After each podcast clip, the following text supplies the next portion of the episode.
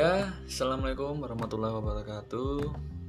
Uh, dulur-dulurku yang di ngalur ngidul, kita kembali lagi berbicara mengenai uh, kehidupan di SMA dulu. Jadi sebelumnya, memang di tengah-tengah pandemi ini kita harusnya lebih banyak kegiatan positif. Salah satunya adalah ini berbagi tentang apa pun asalkan itu menjadi positif untuk kita untuk muasabah diri untuk mengarah ke perbaikan lah sebenarnya nah kali ini saya hadir kembali kami hadir kembali tentang membahas tentang kehidupan yang ada di SMA terutama geng. Nah oh iya teman-teman jadi kenapa sih membuat podcast ini? Karena memang podcast ini tempat untuk menggali potensi karena saya adalah pribadi yang lebih suka berbicara daripada mendengar. Jadi tempat ini akan menjadi aktualisasi diri saya untuk bagaimana berbicara yang baik dan dalam pembuatannya pun terkendala dengan ah pas nggak ya? atau ah ini kayaknya kurang cocok dan sebagainya. Nah karena ada platform ini jadi saya manfaatkan dan juga mengisi waktu saya yang mungkin beberapa teman juga merasakan kebosanan di tengah-tengah pandemi yang juga belum mereda ini. Jadi kali ini adalah berbicara mengenai geng. Nah ini nih menceritakan pengalaman yang dekat dengan saya. Maksudnya bukan geng secara menyeluruh, tapi ini berdasarkan pengalaman pribadi saya sendiri. Nah, untuk itu kita bahas dulu mengenai apa arti geng. Oke. Menurut Wikipedia, nah, geng adalah sebuah kelompok individu yang saling berkaitan baik teman dekat maupun kesamaan latar belakang seperti lingkungan, pekerjaan, hobi, ataupun sekolah. Nah, biasanya geng merujuk kepada gerombolan orang yang melakukan hal negatif dan ilegal seperti kriminal, penyelundupan, atau narkoba, tetapi juga ada yang bertujuan ke ranah positif. Nah, ini geng dibentuk dengan kepemimpinan dan organisasi internal yang jelas mengklaim kontrol atas suatu wilayah di dalam sebuah permukiman atau perkotaan dan terlibat baik secara individu maupun kelompok dalam berbagai bentuk tindakan ilegal atau kekerasan. Ya agak panjang sih. Nah, nih menurut KBBI bahwa lebih singkat, geng adalah kelompok remaja yang terkenal karena kesamaan latar belakang sosial, sekolah, daerah, dan sebagainya, ataupun gerombolan. Yang mungkin lebih setuju yang ini ya. Nah, jadi gini teman-teman. Uh, saya SMA di salah satu SMA di Sleman tepatnya di Depok yang tidak begitu favorit sebenarnya. Tapi itulah SMA saya. Nah di sini memang teman-teman yang tadi disebutkan bahwa tawuran atau baku hantam atau kerusuhan dan sebagainya memang terjadi di lingkungan SMA pada saat itu. Bahkan saya sendiri sempat seperti kasus vandal di SMA dulu waktu itu. Waktu itu juga kaget karena memang saya adalah sebenarnya uh, siswa yang alumni lomba tiga pilar. Nah, tiga pilar itu membahas mengenai PKN atau pasal-pasal seperti itulah. Nah, itu waktu itu alhamdulillah menang. Dan jadinya guru pembimbing saya waktu itu juga nggak percaya, Hah? Kamu beneran ini, deh? Ini, eh, guru-guru yang lain sudah benar bu ini bu ada CCTV-nya dan sebagainya ibu ini masih belum percaya dan percayanya setelah melihat oh waktu itu guru itu sempat kecewa sama saya seperti itu. Nah kejadian lain atau peristiwa lain yang membekas itu adalah saat pernah nih teman-teman ada dua puluhan yang masuk kantor polisi ya karena tawuran bi biasa kan ya maksudnya anak SMA kalau nggak tawuran nggak asik. Nah, ada yang bilang seperti itu. Dan lucunya waktu kami di kantor polisi itu setelah kami push up dan sebagainya karena hukuman lah ya biasa itu salah satu teman kami ada yang membawa semacam bubuk nah waktu itu saya dan teman-teman sempat berpikir wah apa ini? Maksudnya wah bajingan sekali. Maksudnya kok udah tangkap polisi dan ada yang bawa itu kan kami kira adalah narkoba. Tapi lucunya adalah ternyata itu tas kakaknya yang terbawa. Jadi itu singkat ceritanya adalah lulur kakaknya teman-teman nah sempat panik ini kami. Waduh ini kalau narkoba gimana ngurusnya gimana padahal itu waktu kami sudah memasuki kelas 3 SMA jadi di saat kami sudah seharusnya mempersiapkan diri untuk ujian nasional tetapi ya memang hal yang tak terduga ya bagaimana lagi? Nah saat itu ada pengalaman menyedihkan. Adalah saat ibu akhirnya menjemput dan kecewa besar. Kecewa besar di sini sempat menangis juga waktu itu. Nah sebenarnya beberapa kali saya sudah diingatkan oleh keluarga ya secara normatif mengingatkan bahwa jangan ngegeng jangan merokok jangan minum jangan apa dan sebagainya.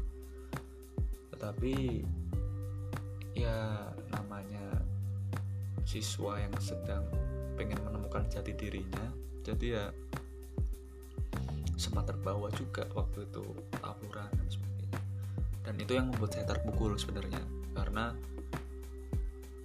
oh iya hal ini kalau lama-lama kelamaan diteruskan akan menjadi budaya yang negatif. Dan bagaimana tentang masa depan saya masa depan teman-teman saya dan sebagainya. Nah, itu sedikit tentang pengalaman negatifnya dari geng ya. tapi dijelaskan bahwa Wikipedia tadi bahwa sebenarnya geng itu hanya mengacu ke gerombolan yang memiliki latar belakang yang sama atau pemikiran yang sama tetapi tidak melulu mengarah ke hal yang negatif jadi ada hal yang positif kebetulan juga teman-teman di sekitar saya pribadi dan teman-teman yang memang dulunya pentolan-pentolannya itu. Tidak sedikit juga yang setelah SMA malah banyak yang menjabat di organisasi. Nah ini menarik teman-teman. Padahal waktu SMA terkenal tuh. Pokoknya kalau ada kerusuhan pasti si A. Kalau ada kerusuhan pasti si B. Dan sampai guru BP atau guru BK pun sampai ah males lah pokoknya untuk mengurusi anak-anak seperti ini. Dan yang perlu digarisbawahi adalah kami yang ngegeng itu sebenarnya hanya satu visi dan ya menjadikan sebuah kelompok itu jadi uh, wahana berkumpul atau sarana berkumpul yang akan dilatih secara sosial. Maksudnya untuk kita saling mengerti pertemanan untuk uh, memperbaiki bukan memperbaiki atau meningkatkan jiwa sosial kita terhadap teman-teman. Misalnya ada nah ini ada kasus. Contohnya adalah waktu itu adalah teman saya nah merupakan teman SMP saya pribadi dan dia juga satu SMA dengan saya yang dia ini hobinya adalah begadang minum rokok. Nah setelah itu dia tidak dia lupa makan waktu itu ya dia lupa makan karena ada efek dari alkohol. Padang dan rokok itu kopi kencang banget lah kopi dan rokoknya. Itu sempat mengalami usus buntu waktu di rumah sakit ya. di rumah sakit sempat mondok juga itu sampai merubah lah perilakunya. Dan di sini yang saya senangi adalah dia merespon ini dengan kegiatan yang positif. Dan akhirnya uh, sekarang menghasilkan nih dia ini suka yang desain dan sebagainya. Ada satu kasus di mana dia sempat menjual desainnya sampai laku 4 juta satu desain. Ya memang saya tidak menggeluti dunia desain. Jadi singkat cerita adalah teman saya ini melihat peluang dari desain.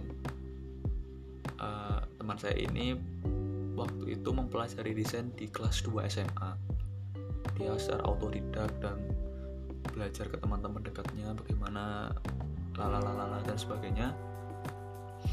Saya kira wah apa gue apa itu kegiatan yang nggak kamu banget lah pokoknya.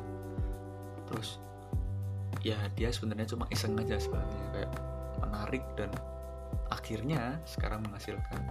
Jadi selama mondok dan sempat dikurung orang tuanya dia cuma dihadapkan di tempat di kamar dan ada laptop di sana. Dia menggunakan laptop itu dengan mendesain. Nah ada satu waktu mereka di si ini melihat peluang dari internet dan mengirimkan karyanya. Pokoknya waktu itu ada sayembara bukan sayembara juga ada kompetisi yang ah ini pokoknya desain terbaik akan dikasih fee. Nah saat itu teman saya alhamdulillah menang dan dapatkan 4 juta. Apakah apakah berhenti di 4 juta? Tidak teman-teman. Jadi ah, sekarang dia menjadi bisa dikatakan profesional desain yang hobinya sekarang itu update updateannya di Instagram juga melulu mengenai desain sebagainya. Itu. Terus juga tidak hanya tentang aktif organisasi bahkan di organisasinya pun menjabat berbagai ya, PH pengurus hariannya atau ketuanya. Jadi tidak hanya mungkin yang staff atau uh, pengurus-pengurus uh, biasa katakanlah. Jadi masuk ke struktural yang memang berpengaruh di situ. Di sini juga menariknya adalah teman-teman saya sekarang yang di SMA bahkan membuat saya iri itu adalah kemajuan berwirausahanya. Jadi ada satu mungkin uh, alumni atau kakak tingkat kami yang di angkatan 12, 11 atau 10 seperti itu yang memulai bisnis wirausaha waktu kami itu di kelas 2 SMA kira-kira seperti itu. Lalu sekarang kalau dibilang pendapatannya ya saya memang kurang tahu pasnya tapi yang pasti sangat besar seperti itu wirausaha clothing di sini uh, mengangkat isu-isu atau tema-tema lokal tim di Jogja seperti itu. Nah, ada juga yang berusaha makanan meskipun masih merintis. Dan ini juga ada sahabat saya yang dulu memutuskan untuk vakum. vakum di dunia ah, pergengan ini kalau jadi bilang yaitu sahabat karib saya sendiri sampai sekarang masih berhubungan maksudnya berhubungan intens seperti itu Sahabat saya ini sekarang menjadi seorang fotografer dan pacarnya selebgram. Jadi sebuah pasangan yang ideal seperti itu ya. Nah, salah satu teman ini juga memutuskan untuk nikah muda di umur ya mungkin 23 22 itu. Dan waktu itu juga saya saya pribadi datang di pernikahannya. Dia juga sebenarnya ada background background pondok juga sih jadi ya sebenarnya pondok dan geng ya apa salahnya asalkan sekarang mengarah ke perbaikan seperti itu ya teman-teman nah ada juga yang ketunda setahun karena memiliki minat yang kuat. Akhirnya kesampaian juga nih ke univ pilihannya waktu itu. Dia pengen ke UNY jurusan PCKR alhamdulillah sekarang kesampaian yang sebelumnya dia usaha berwirausaha itu uh, sablon. Nah sekarang sudah bisa meneruskan ke PCKR dan dan dia sekarang adalah di tingkat saya. Nah bisa disimpulkan teman-teman bahwa geng itu bagi saya pribadi